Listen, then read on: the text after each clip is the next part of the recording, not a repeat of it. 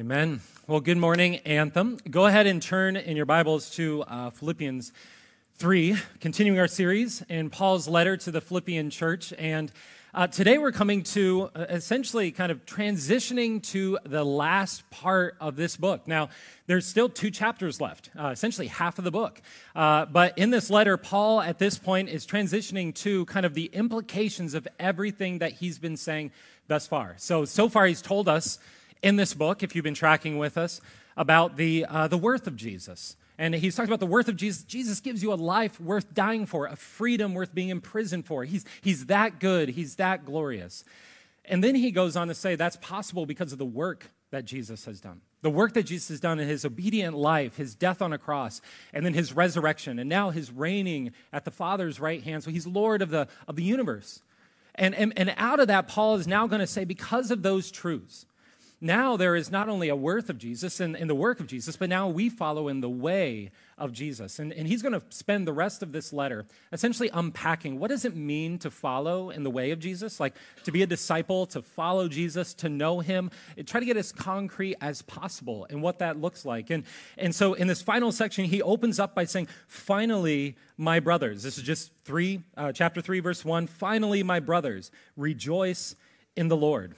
Now, Paul says, rejoice. Uh, you overflow with joy, that you have a joy that overflows uh, in your own life into the life of others.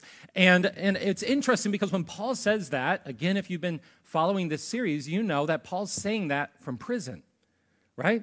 He's, he's saying it from prison, where, and, and, just to be clear, a first century prison, I believe you can go to Rome now and you can actually see this in Rome, where there's actually a hole in the ground and, and you can look down in it and it's, it's literally like just mud and it's cut around and there are kind of stones keeping it back. And you would go down into that hole and that's where your prison would be. It's not even like kind of bars with like a window with like, you know, little pigeons and he's like giving it little notes and it's flying it off to the churches. And there's like kind of like, you know, lunchtime and whatnot and time in the rec center and Paul's out there lifting weights in the yard, right? Like it's not that kind of prison. Like Paul's in a hole in the ground and he's probably sitting by candlelight and he's sitting there writing this and he says, I'm rejoicing and you can rejoice no matter the circumstances of your life. You can have a joy that's like that, can't be taken away. This is why, and you can imagine when they received that, they're like, Really, Paul? Is that really true? And this is why Paul then says, To write the same things to you is no trouble to me. It's no trouble. That word trouble, you say, what does he mean by that? Well, the word trouble could also be translated hesitate.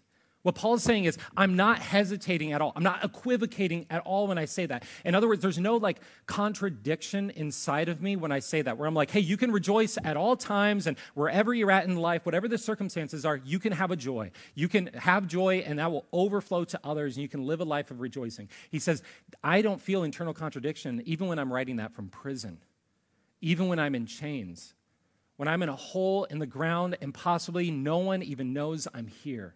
I don't even know if I'll get my next meal. I don't know if I'll be beaten today. I don't know if psychologically somebody's going to come in and just break me down and torture me. I have no idea if they'll cut off my head tomorrow. No matter what, you can actually rejoice. And here's the thing Paul is saying this is what Paul's going to go after today. And, and what I want to do is just kind of illustrate this in, in modern times, what this can look like. Some of you may have heard the name Eric Liddell. Eric Liddell is, he's kind of famous for the movie Chariots of Fire right? One of the greatest movies of the 20th century. And, and the movie recounts where Eric Liddell was famous. He was a sprinter in the 1924 Olympics. He's well known for having in the qualifying round, they held it on a Sunday. And he said, Listen, I'm a Christian. I can't run on a Sunday. Right? It's just a Sabbath thing, and, and I, I can't do that. And so it, he became famous for this because he went on, even though he couldn't run the qualifying rounds, to run later and actually win the gold medal and set a world record. And in the midst of that, there, there was a lot of worldwide fame, and, and everyone would ask him about it, and he'd just be like, because I'm a Christian, right? And so he's kind of got this joy, and he's telling about his, his faith in Christ. And, and, and one of the things when you watch that, and I don't know if you're kind of like me, I'm a little bit cynical. Uh, when I'm watching that, I go, well, that's easy to say that and to rejoice and, and kind of talk about all you have as a Christian and, and this great uh, reality that you have in Jesus when you're standing up on a pedestal having a gold medal put around your, your neck, right? Like when you're when you're famous on the world stage, when you're a world-class Olympic swimmer at the height of your field, Like, sure, you can say, Praise God, praise Jesus. I want to follow him because, listen, you're on top of the world. And my question is, what about when you're not on top of the world? And because I think there's something in us until we see, does that really like fit into all areas of life or is it just when it's good? Do you still walk the walk? Do you still talk the talk? Well, here's the thing Liddell's story, we often don't hear the end of it. Because what happens eventually is Liddell becomes a missionary to China uh, in the late 1930s, and specifically, he's given a post in a very rural village with a uh, uh, essentially working with the most destitute and serving them. Well, if you know, 1939 was right at the outbreak of World War II. And he was in China, and what happened was, in his time there, uh, he ended up sending his wife and his children away to Canada to safety before they knew they were going to be placed in internment camps. And, and they were placed in internment camps, and he's placed in these Japanese internment camps where every day they were beaten. They were essentially on the edge of starvation. Their bodies grew gaunt. They were weak. They were psychologically broken down and tortured. They had no freedoms. They did slave labor. And, and in the midst of this, he also was with a group, uh, a group of essentially like a school that he was put there with, that they were not Christians. So he's kind of like the odd guy out, even in the midst of this. They don't even share his belief system. Yet he's in this internment camp. And in the midst of it, well, let me do it like this. Uh, Langdon Gilkey, who was to become actually a famous theologian, happened to be also in this internment camp. He had eyewitness, he had an eyewitness account of what happened with Liddell. And what he saw was Liddell uh, working constantly, loving on the people there. But what he saw first was he noticed that all of the other Christians in the camp and all of the other missionaries essentially started to act in terms of for self preservation. Under the pressure, the oppressive pressure of the guards, they became exploitive of others in the camps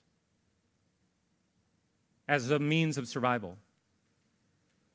The missionaries who came in with Liddell started to form cliques and looked out for only themselves.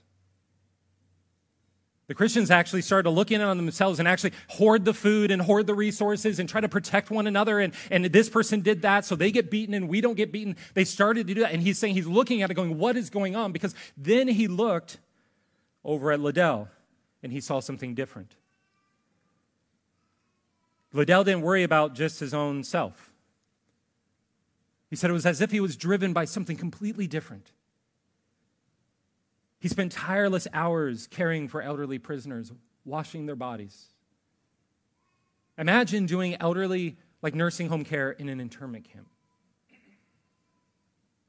He would teach classes on the Bible and science, went on teaching and exploring the mysteries of the universe. And he would also, I love this, he would organize games and competitions for all the kids and including dances. For all these children who were in this, he would organize games and dances and they, they would just have this fun. And he was always overflowing with this joy. And here's the thing, too he had become aware that he was slowly dying, and he was. A brain tumor was developing in his head that he would eventually die of. Headaches that we can't imagine If you talk to someone who has brain tumor, especially when it is not treated, it feels like having a hatchet in your skull. And in the midst of that suffering, see, he would die five months before that camp would be liberated. Giving his life until his last day, putting on dances, rejoicing, teaching classes, loving on those in that community.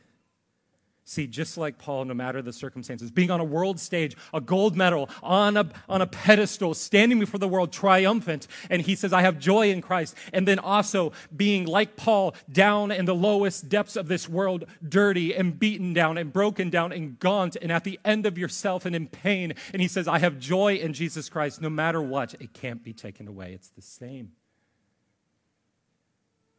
And I don't know about you, but that's like, I want to be that kind of person. I want to know that when things get tough, when realities come, that I'm going to be consistent like that, that I'm going to be loving and not just hoarding and, and focus on self preservation and just thinking about myself.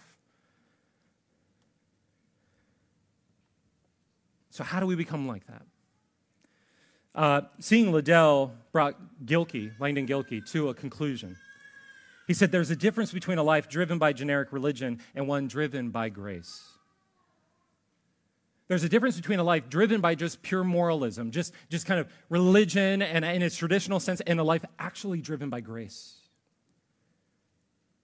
See, Liddell wasn't using his religion on the world stage to make himself look better. He actually had something better. What Paul will go on to say in our passage in verses 8 and 9. He said, I could lose all things if it meant I would gain Christ and be found in him. I would lose all the gold medals, all of the pedestals. I would lose all of the comforts, all of the health and it could be all taken away, and I still have the thing that at the core I get out of bed for every single morning. Liddell, just like Paul, was a man whose life was driven by grace, and it allowed him to rejoice no matter what. I can't help but think of a line that you may have heard. It's actually probably more famous than Liddell himself. It's a line by Liddell. They asked him about his when he would run. What makes you run so fast? And he said, Listen, when I run, I feel the pleasure of God. When I run, I feel the pleasure of God. I don't run because I'm trying to prove myself like some childhood group. Like, remember those bullies who in childhood, like, I'm going to prove myself by getting being an Olympian, right? I'm not going to prove something to my, my parents. I'm not driven by some insecurity. I'm not driven by anything other than I'm running before a God who has filled me with his delight, and that drives everything in my life, including my greatest accomplishments. And that is what Paul, in this passage, wants for us and for the church at Philippi. He's saying, I want you to have a life that's so driven by grace, so driven by God's delight, that because of that, it leads to a life just of rejoicing. Because what Paul is going to say after he says, It's no trouble to me, he says, And it is safe for you. That word safe is actually a military term. And if you, are again, with the series, that Philippi was a kind of a place where retired military personnel from Rome, they would retire there. And, and so it was filled with military uh, individuals, retired military individuals. And so military terminology is actually used a lot in, in Philippians.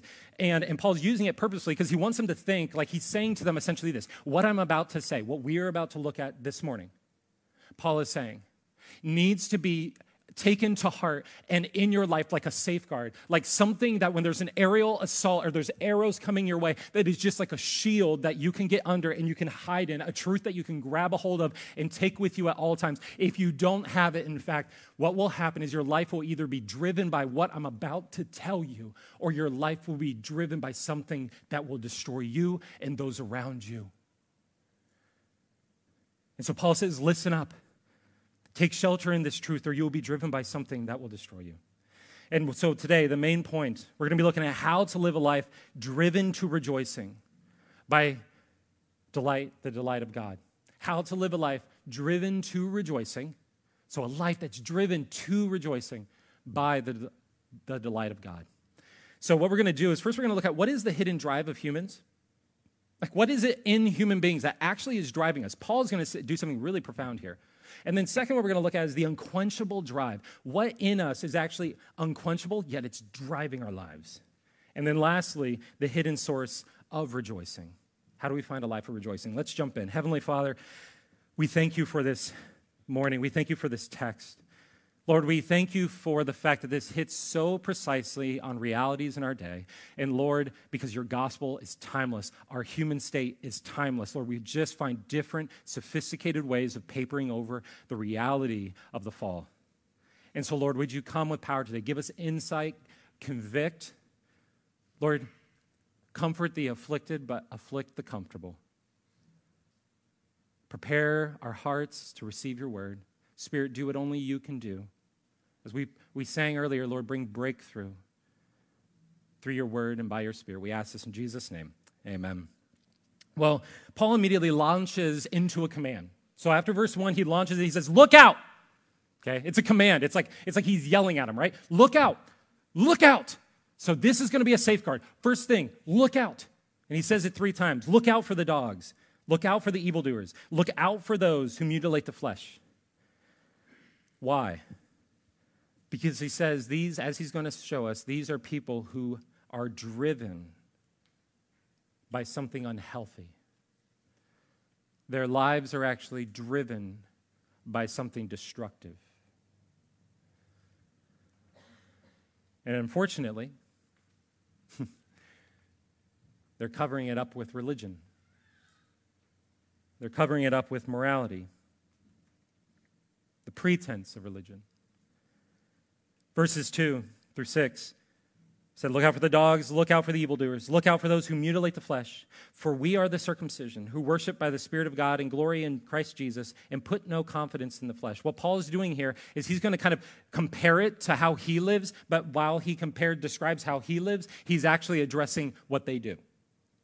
Verse 4 Though I myself have reason for confidence in the flesh also, if anyone th- else thinks he has reason for confidence in the flesh, I have more circumcised on the eighth day of the people of Israel, of the tribe of Benjamin, a Hebrew of Hebrews, as to the law, a Pharisee, as to zeal, a persecutor of the church, as to righteousness under the law, blameless. See, what Paul is saying here is there's something that's driving their lives. And, and he says these are two groups that we know historically he's probably addressing. The, the first group is probably just the, the Jews. Uh, those who at that point were saying, you must hold to the Old Testament law, and in this Jesus thing, it's just a passing fad. It's not really a thing. It has nothing to do with the God of the, what we think of as the God of the Bible, the God of the Old Testament, has nothing to do with it. So you need to go back to the Old Testament aspects, the temple, uh, and, and fulfill the law of Moses and the, and the, the temple, uh, the, the temple system and, and what's there. But then also, the second group are what's called Judaizers. Now, Judaizers were those who said, We believe in Jesus, but we also believe that in order to follow Jesus, to know Jesus, to really uh, have life in Jesus, or what the whole thing is about, is actually to still fulfill the law. So even though we believe in Jesus, we believe that Jesus would want you to go back and do something in order to actually have salvation. Right? So, and here's the thing though. Paul could Paul could spend all of his time railing on these people. He just rail on them again and again and, and, unpack and saying this guy and that guy and they think this, but this. But what he does, what's interesting is he says, listen, there's tons of debate. You imagine all the debate they were probably having? Old Testament text, it says this. No, it should actually be interpreted this way. And oh, then we come to this conclusion and blah, blah, blah, blah, right? Like the debate goes on and on. And Paul said, actually, let me just make a V line for the heart of the issue. Because what Paul says is there is something that is actually driving both of these groups something on an undercurrent in their lives. They're using religion, they're pointing to these things, but in fact, it actually goes deeper. There's a root issue. There's a root issue that no one's seeing the hidden drive. And it comes out in verse 9. He says, Not having a righteousness of my own. He refers to himself. He says, What drives me? Not having a righteousness of my own that comes from the law but that which comes through faith in Christ, the righteousness from God that depends on faith. What's Paul getting to there? See, what Paul is saying is that what is actually driving them is actually a desire for righteousness. Now, you go, well, okay, what do you mean by that, Pastor? what do you mean what Paul's saying there is a, a, desire for righteousness? And I'm saying that's the hidden drive of all human beings. What do you mean by that? And I know it sounds kind of abstract, one, and, and so it just kind of like, okay, righteousness, right? Like, what does that mean? But then on the other hand, it sounds kind of like outdated, right? Like something out of like an Emily Dickinson, you know, novel or something, or Charlotte Bronte. Like some of you expect some guy with like one of those frilly tuxedos to walk up with his hair slicked back, right? And he walks up and he's like, oh, looks like quite a righteous bunch here today, right? Like, is Paul, like, is this just kind of a, like a modern, like a a passe thing that doesn't really have anything to do with today? Well, here's, here's a way to think about this and land it in our day, because we don't use a lot of times terms like righteousness. We need to hold on to what it means biblically. But often we insert this phrase What makes you feel like you are enough? What gives you that sense of you are good, that you're somebody? That sense that you're fulfilled, that, that, that you are actually, that you're good, that you're enough. What Paul is saying is that there's something that will drive your life, that will make you have that sense of I'm someone to be respected, someone to be esteemed. And, and here's the thing what Paul's saying is that drive, that hunger that's in your heart as a human being, made into the image of a righteous God, of a holy God, of a good God, is a desire that you can't escape. It's a desire as a human being that will drive your life. And there is something in your heart that says, I want to be righteous. I need to be righteous because you are made. It's like a honing beacon that's calling out to the God of the universe, saying, I need to be reconciled to you, but there's something separating us. And until it's like a magnet in your heart pulling you back, saying, I need this satisfied. And here's what Paul is saying there, the problem is that often that desire is to be righteous. The problem is you seek it in doing righteous things. And you think that in doing things that you define as righteous, because by what standard? Whose standard of good? Whose standard of righteousness? Who gets to decide? He says, when you have broken, infallible standards of righteousness and you think you can become righteous by doing righteous things, you will never arrive. It's what Jesus said when he said, Be careful not to wash the outside of the cup. What you do, the external things of life. Be careful that you don't wash the outside of the cup, but forget to wash the inside of the cup. What you are, your true state. And Paul says, even more, if you are driven to be righteous. He's saying something that even just human history, as we'll see, just confirms is a universal truth because what Paul is saying is there's a God who is righteous. He's created the world, He's stamped you with His image. And so here's the thing what I'm saying is the Christian worldview, the Christian reality that you are made to be righteous and to be holy, and you will desire that is an inescapable reality. And Paul says, if you try to do that the wrong way, not only will you never find it and be satisfied, and that drive will drive you, but in fact, what will happen is you will be, your life will be destructive. In fact, the more righteous you try to act, the more harm you will do to yourself and others. Because your life will be driven by a desire that will never be satisfied. In fact, it will be unquenchable. Point number two so, the first one, the hidden desire, is the desire every, every human has to be righteous. But the unquenchable drive, Paul gives, in, in verse 2, he gives these groups descriptions. Descriptions that uh, don't really land for us in the modern world as much as they should. And he, especially this first one, he says, look out for the dogs. Look out for the dogs. Now, in the first century, they would have around Philippi, Paul's actually taking words that they, this is a phrase in the Greek that was a famous statement that when you went around Philippi, you would actually have signs on houses by the moral leaders, the religious leaders, that said this exact line Look out for the dogs. So you would have around the city, and Paul's been to Philippi before he started the church there, and he remembers all those religious leaders, all those people who were high and mighty, who had it morally together. They had signs on their houses, just like we put, you know, like Denver Broncos fan parking, right? Like you put things on your house or Bible verses or whatnot, uh, and, you know, and, and those are things to say something to the world about you and present yourself. And they chose this line Beware the dogs defining themselves by what they are not, saying, Look at those people out there. We're not like them. Don't be like them because they're not like us. As upstanding as us, as put together as us, as successful as us, however you want to define it. They're not like us. Now, dogs also. Don't think like don't think like cute little dogs. You know, like the people, like the celebrities, like the the dog in the purse. Like, you're like that dog. And you're like, oh, they're like, they're cute. Okay, I get it, right? I just want to cuddle with them. No, dogs in the first century were like, a ro- think like hyenas. Like, there's, there's a fine line between like hyena and wolf and dog in the ancient world right? And so they were just literally roving packs of wild animals. And when they would roll into town, everyone goes and hides, right? They would come in and they would kill all of your livestock. They were lethal, they were vicious, they were nasty, they were tribalistic. They were a pack. And they shredded people. They tore apart whatever was in their way. And here's the thing why does Paul use this phrase? Because Paul's saying, You're claiming that the Gentiles, who aren't like you, moral, upstanding citizen, you claim that they're like the dogs, that their way of life tears apart reality. And he, here's what Paul does he turns around and says, Actually, you are the one who is like the dog. Now, why does Paul do that?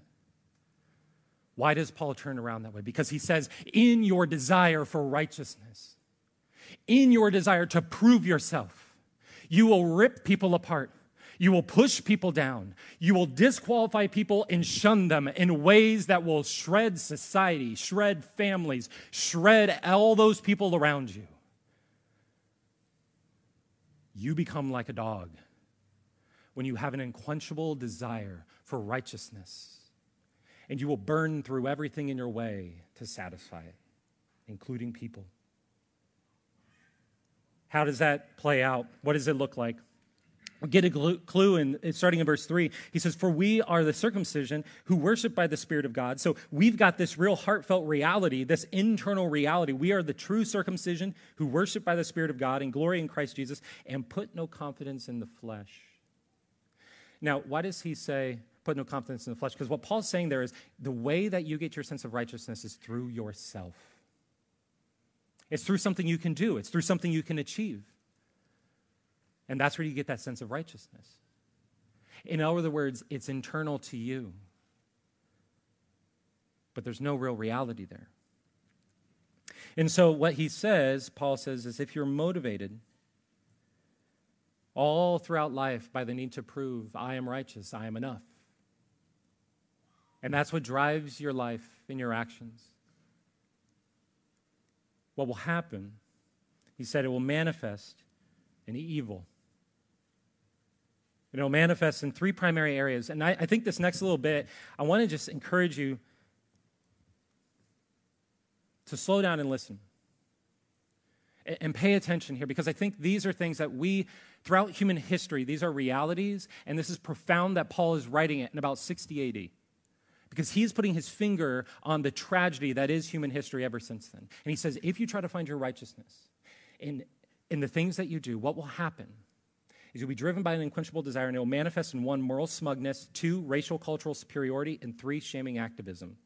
First one, verse 4, moral smugness. In verse 4, though I myself have reason for confidence in the flesh also, if anyone else thinks he has reason for confidence in the flesh, I have more. In other words, my righteousness comes from what I do, it comes from what I'm able to do in my flesh. And here's the thing if you find your righteousness that way, it very quickly becomes one, by your standard, I guess you get to define the standards of what's right, right?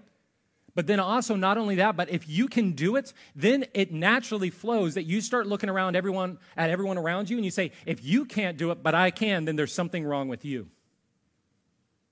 And, and what happens is you start to live with this kind of like disposition towards other people of like contempt, which means like I'm morally here, you're more here. And when you do that over time, by the way, it's the number one predictor of divorce, couples.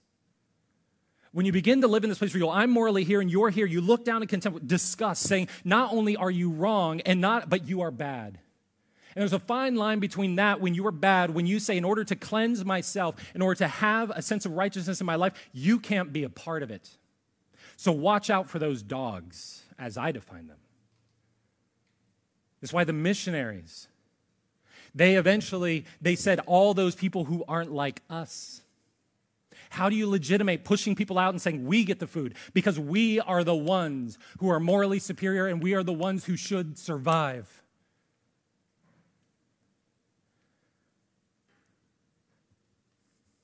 The trajectory of finding your righteousness and your moral superiority is deadly and it is ugly. But the second racial and cultural superiority. Verse 5 circumcised on the eighth day of the people of Israel, of the tribe of Benjamin, a Hebrew of Hebrews, as to the law, a Pharisee. Paul says you can also find your righteousness in your pedigree. Not profession of faith, but pedigree. Where you have a sense of racial or cultural superiority, righteousness in my tribe. And so, anyone outside of my race, my cultural expression, they can't be righteous. Have you ever wondered what has driven? Just look at the 20th century as a case study. Some of the most educated, successful countries in human history to commit some of the most homicidal, heinous acts mankind has ever seen. Maybe it's that sense of cultural superiority, racial superiority, not Aryan enough, not white enough, not black enough, not Asian enough, not American enough, not Chinese enough, not Russian enough. And what happens when we begin to define righteousness in those ways is it's a fine line between that and the moment when you must, as a group, cleanse the land of all of the impurities. But the problem is you can't cleanse it enough. And you keep cleansing and cleansing and cleansing to the point, even the only way you, who may fit the stereotype to be a part of the in group, the only way you can prove your righteousness is to join in the purge. What Paul says is if you find your righteousness in that sense in any way that there is something about you and where you're born, how you're made up, you're, then what will happen is you will eventually just push people away and you will naturally kill reputations and shun. Lastly, shaming activism, verse 6. As to zeal, a persecutor of the church, as to righteousness under the law, blameless. Paul says you can find your righteousness in zeal in a cause, in a movement. I do enough. I have a righteous cause. I do something. I change the world. And unless you commit your every breath to it as I define it, then I will shun you, I will silence you, and you have no place in my world. And the liberators actually become the oppressors. See, Paul says in human history testifies that when we are driven by a false sense of righteousness, we will burn every village, every reputation, every person to the ground until all that's left is ourselves with our false sense of self righteousness.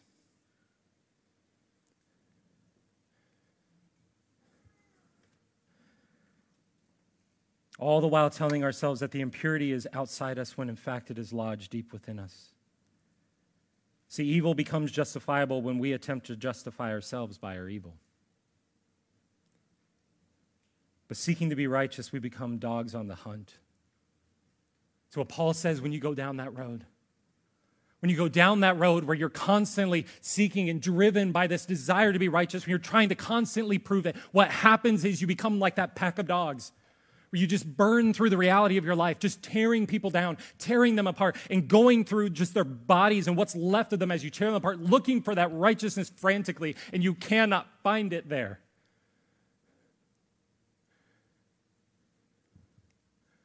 What Paul says is there is a righteousness that has entered into this world and he gives you joy.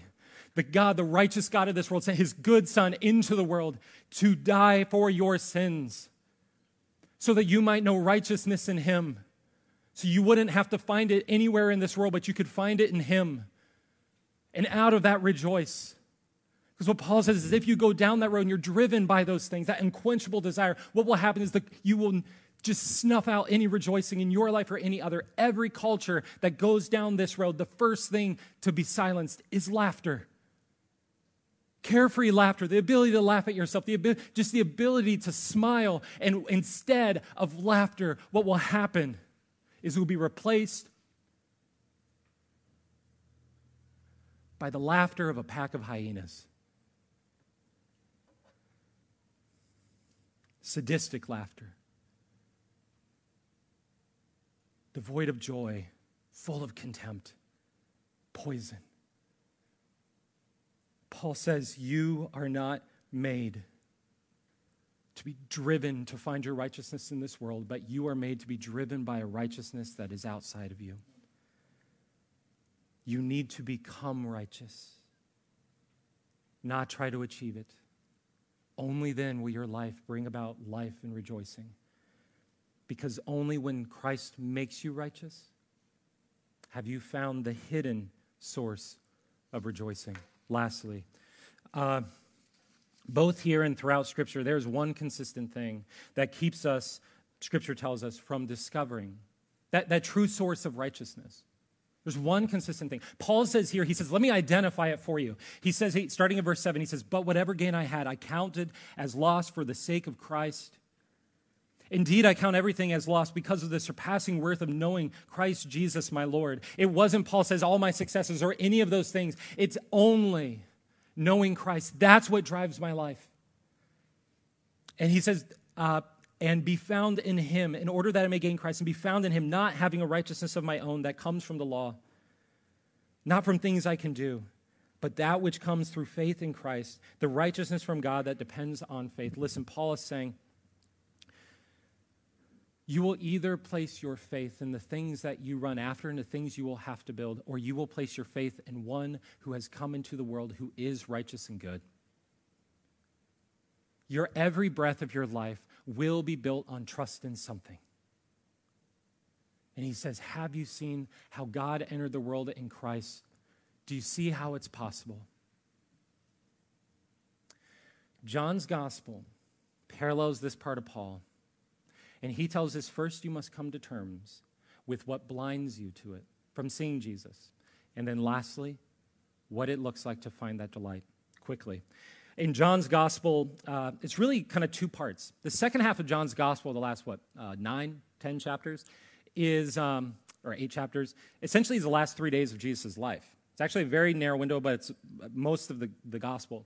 And in that second half, it begins with Jesus and the Lord's Supper, and it's this picture of intimacy with Jesus. What does it look like to have life with Christ, to have communion with Christ? And it's, it, he talks about the Holy Spirit and his disciples and their fellowship, even in the midst of their failures. What does it look like to have joy in Christ? Even in the midst of telling Peter, You will be crucified upside down, but you will be so driven by rejoicing in me and delight in me that you will just see it as complete gain, like Paul.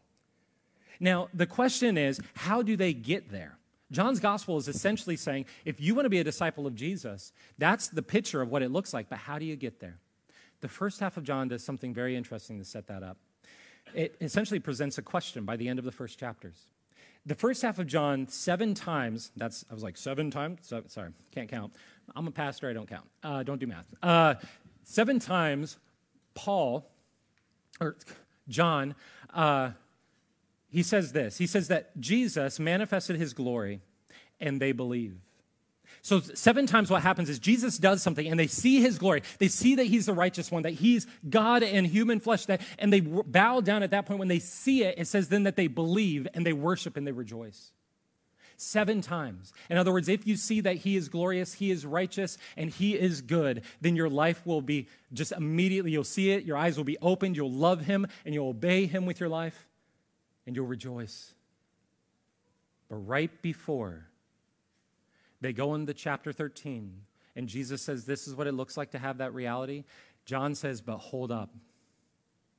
There's one thing that will keep you from seeing his glory.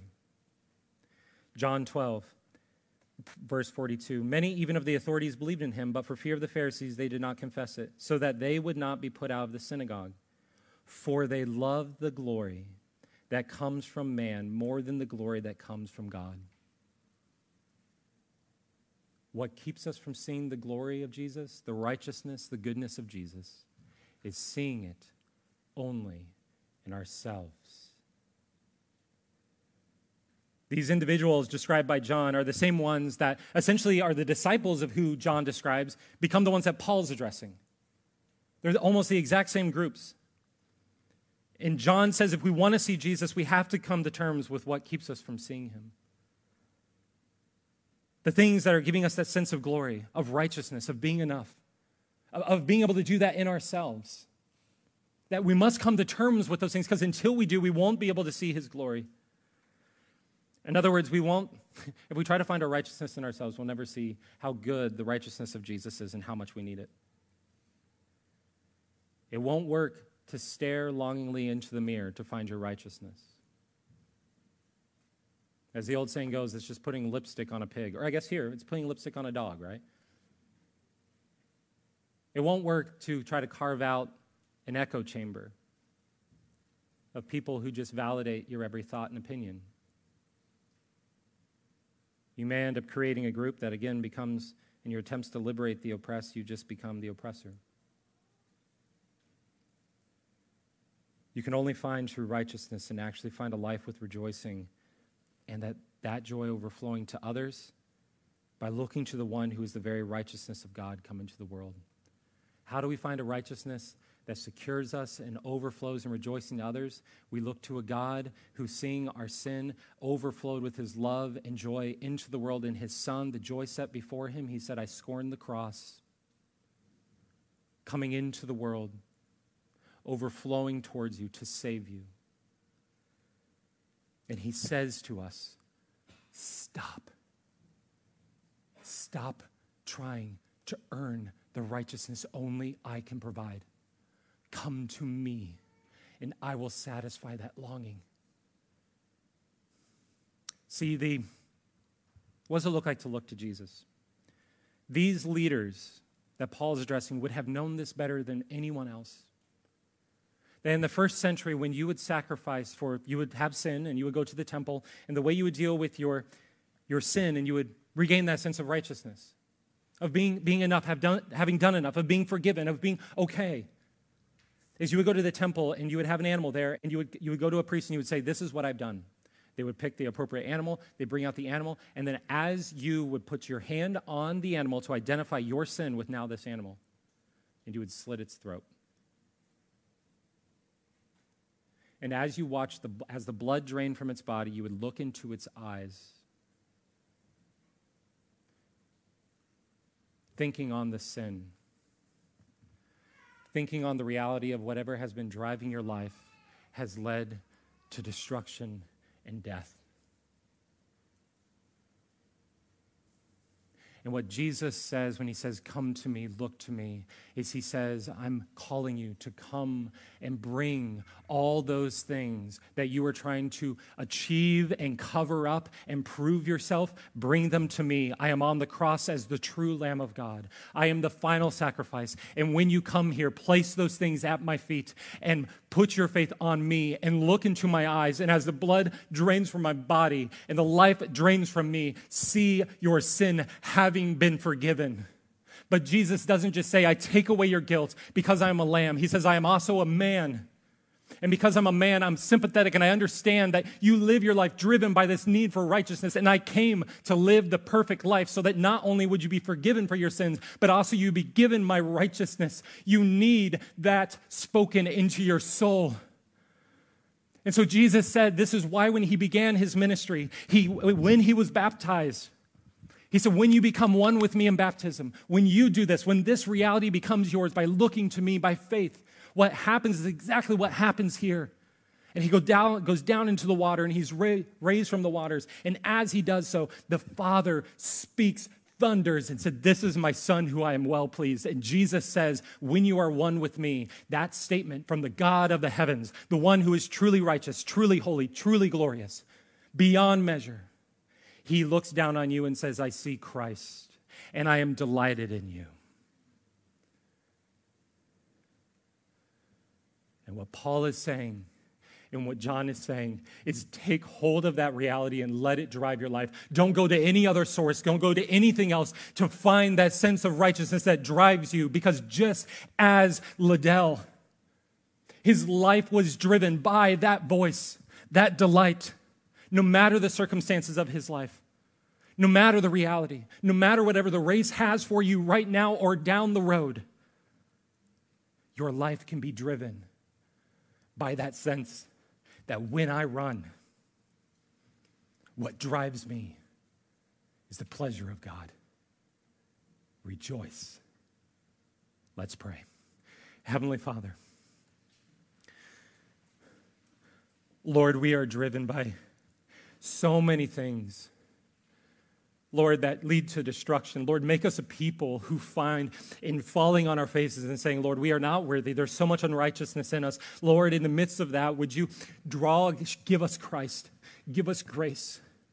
At the, when we come to the end of ourselves, let's come to the beginning of you and just how high and how wide and how deep is the cross. Lord, if there's anyone here in this room who thinks that Jesus could not forgive what they've done. Lord, I ask that you would remove that pride and they would see that they have too little a picture of the cross, too little of a picture of you. Lord, call them to yourself. Lord, keep us, tether us to your delight, tether us to your Christ righteousness, and drive our lives, drive our lives so that we would be people of justice, we would be people of love, we would be people of service, we would be people of sacrifice. We'd be a people that, even in the midst of death and in the midst of a fallen world and pain and suffering, we'd be a people who even can dance and we can sing. Not, Lord, because we're trying to forget, because we are a people who remember the reality that we have in Christ, in his righteousness. We pray this in Jesus' name. Amen.